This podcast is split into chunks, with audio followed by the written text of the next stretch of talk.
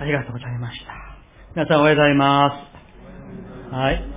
今日はですね、あの、説教の時間をちょっと割愛させていただきまして、今日、週報に一緒にお配りしました、礼拝者の心得という、あの、一枚の紙がありますけれども、それを説教の前に、えー、信友兄弟に来ていただきまして、まあ、段落ごとに読んでいただきましながら、これはですね、あの、全く新しいものではありません。あの、多分これが8年、9年、10年前のこの資料、皆さんが学ばれたものなんですね。皆さん覚えていらっしゃるかと思いますけどね。教会員心得書みたいなね。それは多分10年前だと思いますけれども、すでに学んだことであります。それ、ここからちょっと抜粋させてきましたので、今日はですね、また先週は総会もありましたので、改めて、ね、みんなでこの礼拝の心得をまた確認して、また激戦していきたいと思います。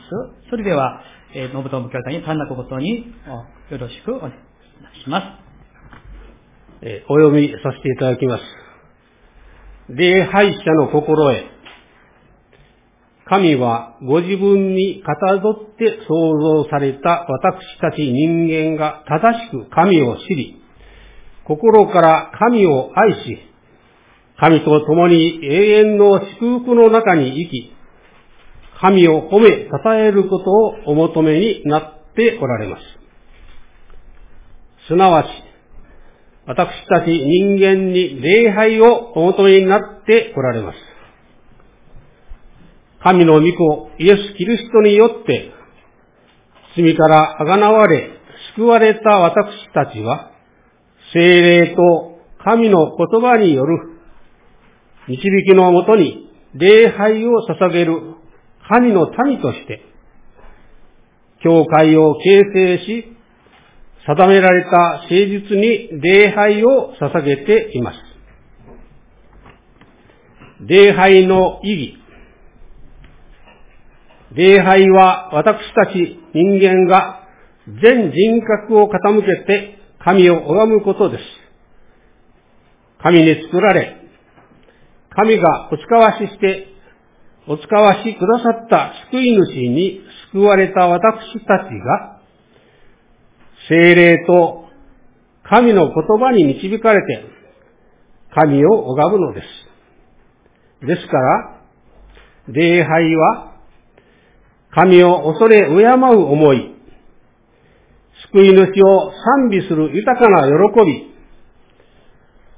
精霊の与える命に満ちたものでなければなりません。初めての方も、まず、教会の礼拝に出席しましょう。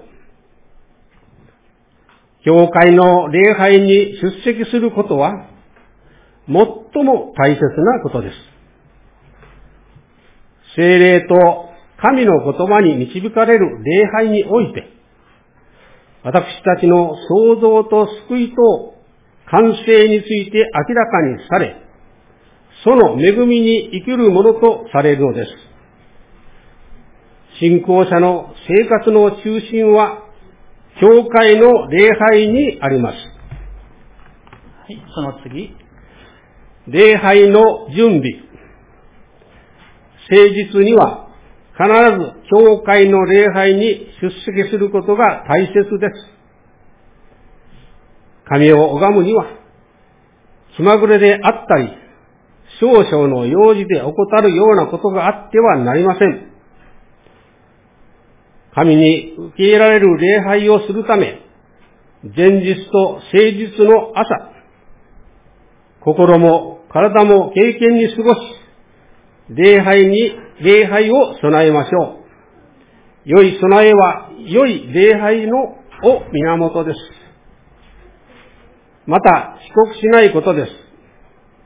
礼拝は一つのプログラムによってできていますから、初めから終わりまで出席していなければ正しい礼拝にはならないのです。神を拝むのに遅刻するのは神を尊ばないことで、礼拝にはふさわしくありません。また、遅れてくることは、他の人の礼拝を乱すことにもなります。総額が始まる前には、礼拝堂に着席できるよう早めにおいでください。その他の奉仕をしている人、人がいたら、礼拝の最初から最後まで礼拝堂内にで礼拝することが大切です。神様を尊ぶ態度から良い信仰が生じます。礼拝堂内の席は礼拝堂に入った順にできるだけ前から詰めて着席しましょう。自分などは、とわざわざ後ろの席に着くのは謙遜ではなく、むしろ自分を特別扱いにしているのです。神の前では、すべての人が平等なはずです。しかし、小さいお子様連れの方は、入り口の近くに着席される方が便利でしょう。お子様が騒いだ時は、連れ出しやすいためでもあります。そのような時のために、親子室があればなお良いでしょう。礼拝が始まったら、礼拝に必要以外のことは沈黙しましょう。聖書や神聖歌を黙読するか、黙祷するか、あるいは黙想するかして、礼拝の準備を、準備に心がけ、礼拝に必要以外のものを読んで過ごすことがないように注意してください。携帯電話の電源を切り、礼拝以外のものには、思いが取り上げられないようにしておきましょう。心の準備がなければ、良い礼拝は守れません。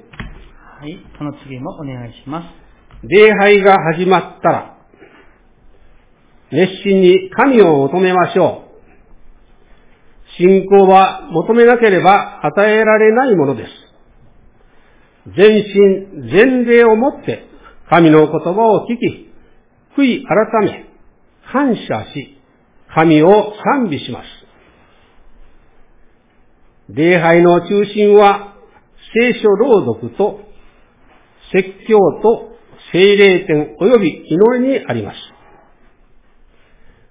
毎日遅刻した時でも聖書朗読と祈りの時には礼拝堂にお入りにならないでください。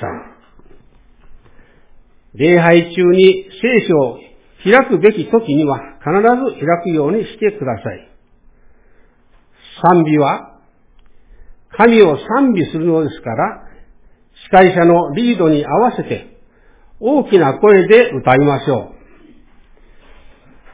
総学者は司会者のリードに合わせて総学します。祈りの後には、信仰の表明としてはっきり、アーメンと言いましょう。礼拝の中でなされる献金は、神の恵みに応えて、私たち一切を捧げる志を表すものであります。から表すものでありますから、献身の心を持ってお捧げしましょう。はい、最後になります。礼拝が済んだら、礼拝が終わったら、なるべく多くの兄弟姉妹たちと交わりを持つことが心がけましょう。求道者がいれば、親切に温かく交わりを持ちましょう。こうして私たちは、キリストの体であることを覚えるのです。このような信徒の礼拝の姿を青少年や初心者が見習って良い礼拝者へ成長します。礼拝を中心にした教会生活は、神への愛と、経営への愛に満ちたものでなければなりません。アーメン。はい、ありがとうございます。ね、まあこれに特に説明はつけなくてもいいと思いますけれども、どうか皆さん、今日、えー、これをね、とかによく見えるところに、えー貼っておいていただいてですね、常に、この、備えを、良い備えを持って、良い礼拝を捧げる私たちでありたいと、そういうふうに願っております。さあ、それでは、えー、今日もメッセージの前に、隣の方と挨拶を交わしましょうか。はい。よろしくお願いいたします。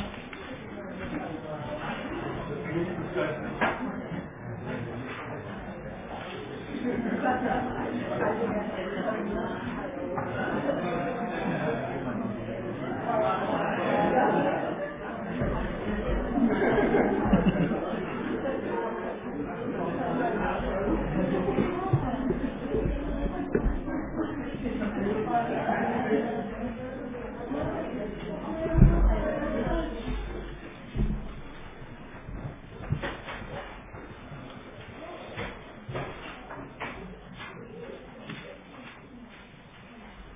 ありがとうございます。一言お祈りいたします。誘惑に陥らないように目を覚まして祈っていなさい。心は燃えていても肉体は弱いのです。アーメン。神様感謝します。本当に私たちが日頃、霊と誠をもって全身全霊で礼拝する礼拝者となりますように。すべてのものから私たちを清めて、神様に本当にすべてを捧げて、生きた備え物として捧げられる礼拝者となりますように祝福して導いてまた教えてくださいますようにお願いいたします。今から神様ご自身がここにいる一人一人の霊の心の板に主の言葉を刻みつけてくださって、その御言葉が命となり、希望となり、恵みとなって、主の御心通りに歩むこの一週間となりますように、主をどうぞ豊かに祝福してください。お言葉をください。しもべはお聞きいたします。イエス様の皆によってお祈りいたします。アーメン。ありがとうございました。はい。ヨハネの福音書公開説教53回目になります。えー、ヨハネの福音書は18章1節で、えー、他の、あの、福音書、マタイの福音書には、その、えー、ヨハネの福音書の17章と18章の最初の前後に、ヨハネは記録していない。マタイ、マルコ、ルカには詳しく書かれているところから、今日は、愛すれば祈ります。ね。先週のタイトルを皆さん覚えていらっしゃいますか？忘れましたか？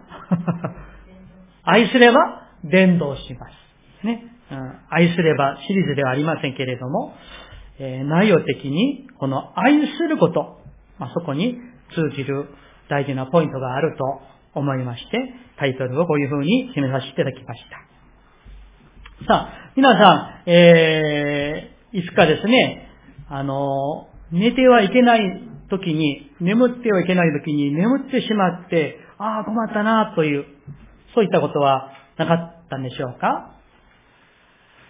例えば、大事な式の時にですね、もう居眠りしてしまってですね、困ったことはなかったんですか？私はありますよ。以前あの、ちょっと話をしたことありますけどね、結婚式の時にですね、主式の先生が説教をですね、40分か50分なさってですね、あまりにも緊張して肩に力を入れすぎてですね、ちょっと、おとしたことがあります。あるいは、居眠り運転とか、危ないですね。私は正直にですね、あの、昼間に運転するのはとても苦手なんですよ。よく居眠り運転するから。だから皆さん、昼間には純牧師の車には乗らないでくださいね、皆さん。危ないです。居眠り運転していたら、一瞬で車が右に行ったり左に行ったりするんです。赤信号を認知できないから、ストップできなくなってしまって、大きな事故につながることもあり得ると思います。ところが皆さん、居眠り運転も危ないですけれども、居眠り進行も安全ではないと思います。信号的に目を覚ましていれば、自分の身に起こる良いことも、あるいは危ないことも、危険も誘惑などに気づくことができるから安全なんですよね。目を覚ましているから、すぐわかるんです。ね、良いことは、ね、すぐに受け取ることができるんです。あるいは、誘惑や、そういった危険から逃げることもできますし、戦うこともできるのです。目を覚ましていれば、信仰的に、霊的に目を覚ましていれば、それができるんです。しかし皆さん、信仰的に、霊的に眠っていたら、いいことが来ても、自分にいいことが来ても、わからないんです。自分のものにすることができなくなって逃してしまうんですね。あるいは、信仰的に、霊的に、ね、眠っていたら、誘惑や危険に襲われても気づくことができないから、いわゆる無防備状態になって、大変なことが起きてしまう。サタンに、その攻撃にも敗れてしまい恐れが非常に危ないんです。今日は、残念ながら、居眠り信仰の弟子たちのお話です。イエス様は、弟子たちの中で、ペテロとヨハネ、ヤコブ、三人を連れて、ゲッセマネの園に行かれました。皆さん、イエス様がそのゲッセマナに何をしに行かれたんでしょうか？祈りに行かれました。いつもね、あの、ルカの福音書、マルコの福音書を見たら、いつもイエス様が祈られたあの場所に行かれたわけなんです。では、この時はどんな時なんでしょうか？ローマの兵士たちに対応される直前なんです。イエス様は弟子たちのために、神の国のために祈るその時を持つために、あそこに行かれたわけです。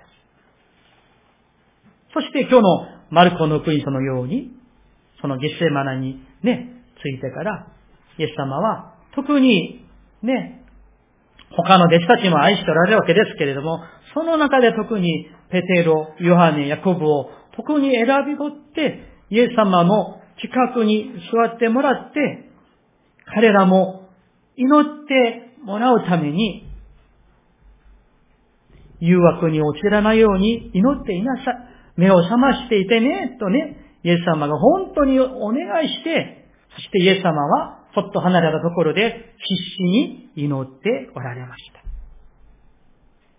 あの祈りの様子を、医者であったルカは、汗が血の雫のように血に落ちたと書いてあるんです。それほどイエス様は、苦しみもだえて、いよいよ切に切に祈られたんですね。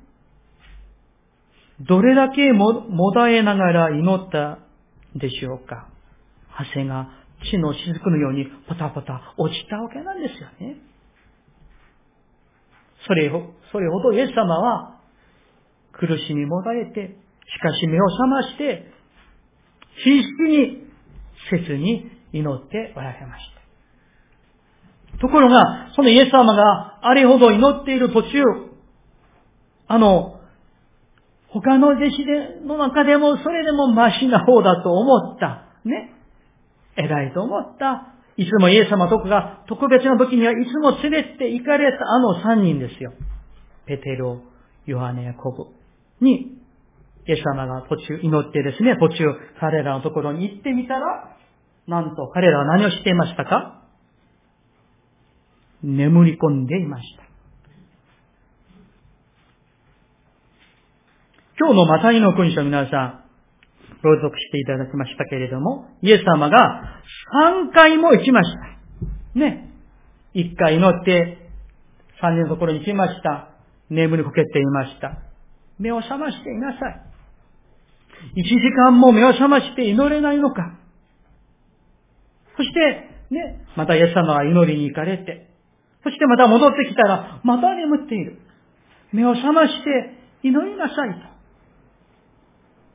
今、もう眠っている場合じゃないんですよ、とね。そしてイエス様がまた祈りに行かれて、また戻ってきた。それを3回に帰ってきたら3回も彼らはすっかりと眠り込んでいたんですね。そこでイエス様は今日の40節聖書をお持ちの方は40節一緒に開いてお読みしたいと思います。40節聖書を開きましょう。さっきもね、聖書を開くときには必ず開きましょうとありましたよね、皆さん。いいですか ?40 節と41節一緒に読みたいと思います。はい。それから、イエスは弟子たちのところに戻ってきて、彼らの眠っているのを見つけ、ペテロに言われた。あなた方は、そんなに一時間でも私と一緒に目を覚ましていることができなかったのか、誘惑に陥らないように目を覚まして祈っていなさい。心は燃えていても肉体は弱いのです。アーメン。皆さん、考えてごらんください。なぜイエス様はあれほど必死に汗が血の雫のように落ちるほど苦しみもだえて十字架を前にして祈っておられた時にどうしてあのペテロ、ヨハネ、ヤコブはあんなに眠りこけていられたんでしょうか？イエス様と彼らの違いは何なんでしょうか？あの弟子たちは他の弟子たちよりイエス様よりものすごく疲れて、疲れていたからなんでしょうか？あるいはイエス様よりはるかに何十歳も年上だからなんでしょうか？あるいはイエス様よりもっと悲しかったからなんでしょうかそうではないと思うんですね。いろいろですね、お話しできるかと思いますけど、今日はまあ生産式もありますので、まあ、絞って、ポイントだけ、ワンポイントだけお話ししたいと思いますが、その大きな、最も大きな違いは、どれだけ神様を愛しているか。どれだけ全身全霊で神様を愛しているか、その違いなのではないでしょうか。イエス様は神様への信頼を、神様への、神様への愛を、それが力になって、そして十字架のことを前にしていたわけですから、祈られたわけなんですね。皆さん、不思議にも、あるいは、当たり前でもありますけれども、愛というものは、私たちに祈らせる力なんです。愛によれば、本当に祈る、祈り手に変えられます。成長できるんですよ。だから、愛すれば祈ります。私はこれが正解だと確信しております。弟子たちは、これからこの後、何が起こるか、イエス様が何度も何度も教えたのに、覚えていません。そして、あんまり危機感を感じていません。ね、あの、水越の最後の晩餐においてイエス様が十字架の話も何度もされたんですよね。それにも彼らは、今が目を覚まして祈るべきなんだという危機感があんまりなかったんです。十字架のことをそんなに深く考えていなかったんです。そして何より神様を本当に心から愛する愛が欠けていたのではないでしょうか。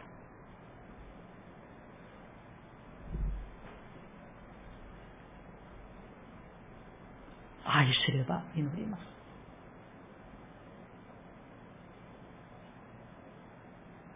なぜなら、祈りと御言葉、御言葉と祈りはクリスチャンの私たちが神様と交わることのできるとても大事な神様が作ってくださった恵みの手段なんです。もちろん礼拝もそうですよ。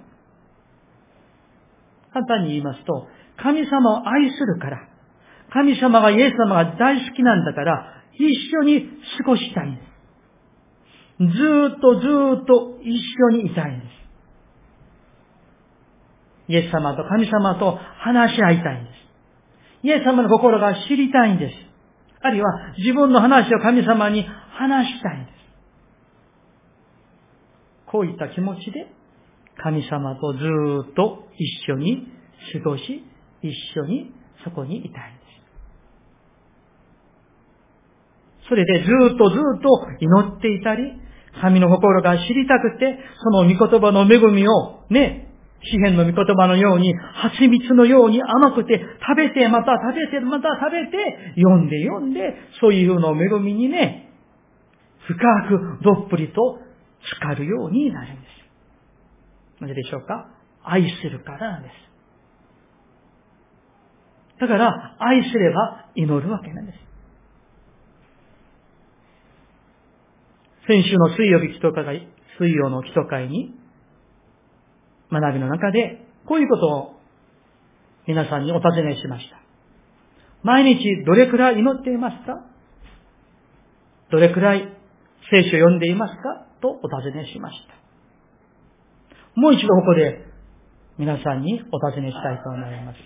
皆さん毎日どれくらいこの聖書の御言葉、聖書を開いて読んでいるでしょうか？どれくらい祈りをしていらっしゃるんでしょうか一日どれくらい神様と親しく交わっているんでしょうか祈りを通して、御言葉を通して。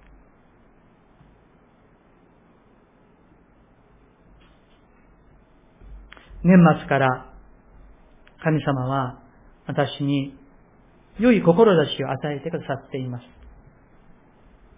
不思議にも、普段いろんな先生方の説教をですね、本を読んだり、あるいはまあ、その、ネットで説教を聞いていたりするんですけれども、いろんな先生方の説教を聞いていても、同じことが語られている。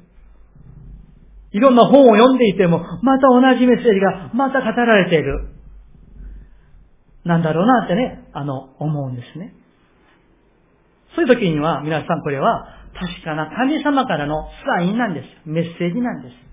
皆さん、皆さんが普段説教を聞いていて、あるいは礼拝していて、あるいはね、えー、祈っていて、聖書を読んでいて、その時に、まるで繰り返しているような神様のサインがある時があるんです。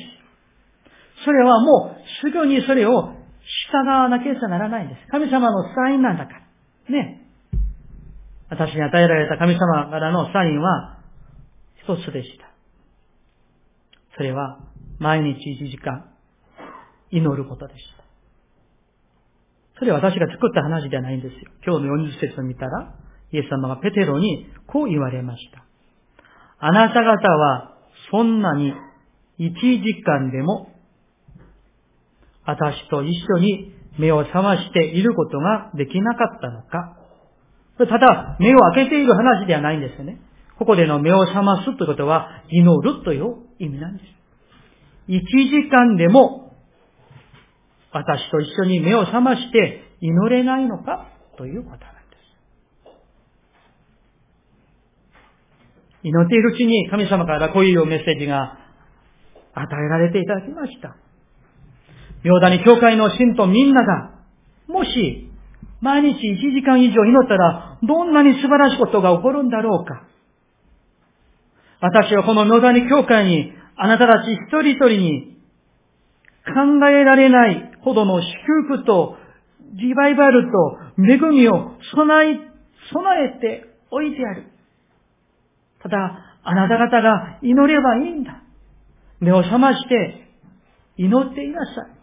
そうすれば祝福を与えようという神様からのメッセージでした。皆さん、考えていただきたいんです。ヨダネ教会の信徒皆さんが毎日1時間以上祈ったら神様からどれだけ大きな祝福が注がれると思いますでしょうか想像を超える奇跡が起こると確信いたします。妙谷教会から、教区へ、教団へ、日本の教会に、もしですね、毎日1時間祈祷運動が、このキャンペーンが起こったらですね、すごいことが起こると思うんですよ。今だかつてなかった神様の素晴らしい宮沢が、リバイバルが必ず起こると、私は確信いたします。イエス様は、1時間でも私と一緒に目を覚ましていることができなかったのか、誘惑に陥らないように目を覚まして祈っていなさいと。イエス様のお言葉です、皆さん。イエス様のお言葉なんです。今日のこのメッセージを皆さんお聞きになりながら、神様からすでにあなた祈りなさいというメッセージをすでに聞いている方がおられるかもしれません。神様のサインです。メッセージです。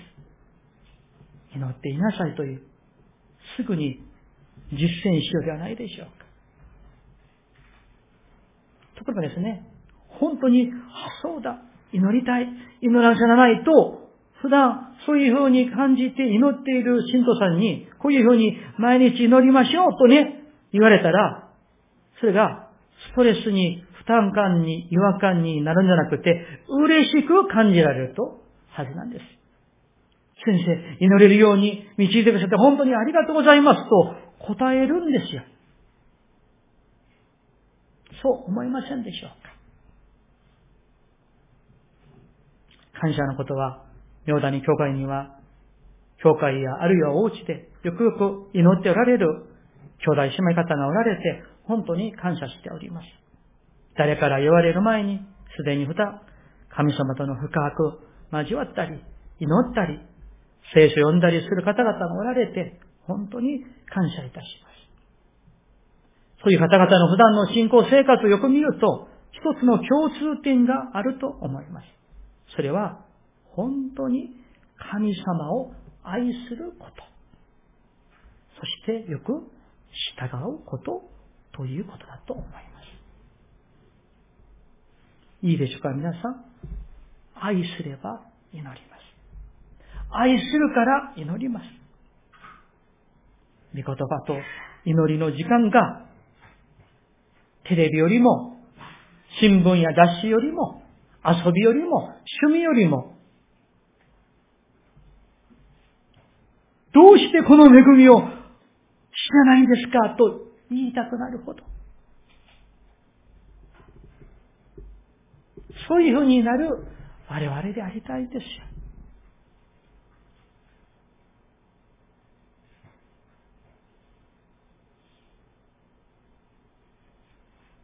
何十年経っても、もし、ね、信仰生活を30年、40年、50年、60年していても、1日、もし5分も祈れない。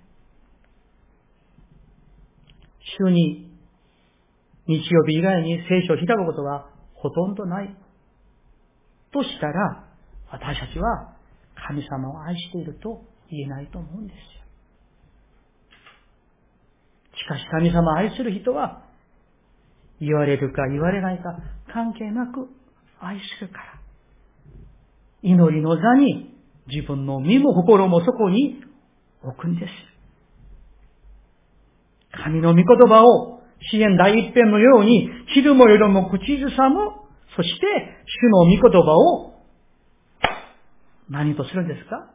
喜びとするんです。私たちは何を喜びとするんでしょうか？遊びでしょうか？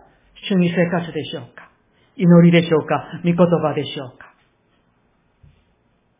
テレビでしょうか？雑誌でしょうか？新聞でしょうか？あるいは健康のための散歩なんでしょうか？それももちろん必要なんでしょう。でも、先に祈り、先に御言葉に聞くことなんです。皆さん、この統計、平均という数値には落とし穴があるんです。そこに気をつけていただきたいです。例えば、ね、例えばですよ。これは模試の例えばです。二つの教会があります。A 教会は、だいたい平均的に、一日、信徒さんがですね、だいたい10分5分も祈らない、聖書もあんまり読まない、そういう教会があるとしましょう。ね。平均的ですよ。で、B の教会は、本当によく祈る。もうね、もう30分、40分のところか、1時間、2時間も3時間も祈り、聖書もですね、1日何章も読む、そういう教会、B の教会があるとしましょう。そしたら、A の教会にいる信徒さんだとしたら、平均的にみんなあんまり祈らないんですよね。5分、聖書があんまり読まない。そしたら、みんな横見て、あ、大体もうね、これぐらいしか祈っていないし、聖書もこれぐらいしか読まないし、そして私も、まあ、あれくらいやってるから大丈夫だろうと、安全に思うわけなんです。それが平均という数値の危険性なんです。しかしもし、その人が B の教会に行ってみたら、あれ、自分は大丈夫じゃなかったんだと気づくようになるわけ。だから、平均的にレベルが低い教会では、レベルが低い信徒のいる教会になりやすいんです。右左見て、あ、だいたいこれでよかろうと暗示したがるんです。人間は不思議にそうなるんです。しかしですね、不思議にレベルが高くて、ゆっくり乗っているところに行ったら、自分もそういうふうに成長するんですよ。私の恥ずかしい話をしましょう。私、進学を卒業して、インチョンの母教会で伝道師をして、あの、牧師のなる前の行動師までね、あの、奉仕を、だから、えっ、ー、と、3年間させていただきました。もう自分なりに、まあ結構祈っていると、そういうものだと思っていました。あの教会も、まあ、まあまあ結構祈る教会でしたから。で、そこからね、インチョンから、あの、2004年、プサンの、私の派遣教会の週の教会に行きました。そしたら、今までの自分の祈り生活、御言葉の生活は、牧師であるのに、普通の信徒さんのレベルより、ものすごく低かったんです。わかりますか皆さん？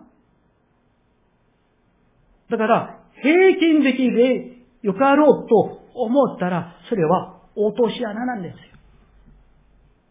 そこに落とされてはいけない。お願いします。イエス様の言葉を心に留めて刻んでいただけないでしょうか。あなた方はそんなに一時間でも私と一緒に目を覚ましていることができなかったのか。神様を愛しておられますか？イエス様を愛しておられますでしょうか？メッセージを終わりにしたいと思います。神を愛する人は、御国のために、教会のために、兄弟姉妹のために、自分自身のために祈ります。愛するからです。愛が源であって源泉なんです。愛すれば祈ります。明日からお家で、あるいは想定に来られてチャレンジしてみていかがでしょうか。神の御言葉を開いて、そうか、この恵みの泉をたくさん飲んでみようではないでしょうか。皆さんに教会が低いレベルのああいう教会じゃなくって、もっと神の素晴らしい恵みの世界を豊かに味わう教会でありたい。覚えていてください。神様は皆さん一人一人と御言葉、あるいは祈りを通して交わりたくて、神様は待っておられます。お祈りしましょう。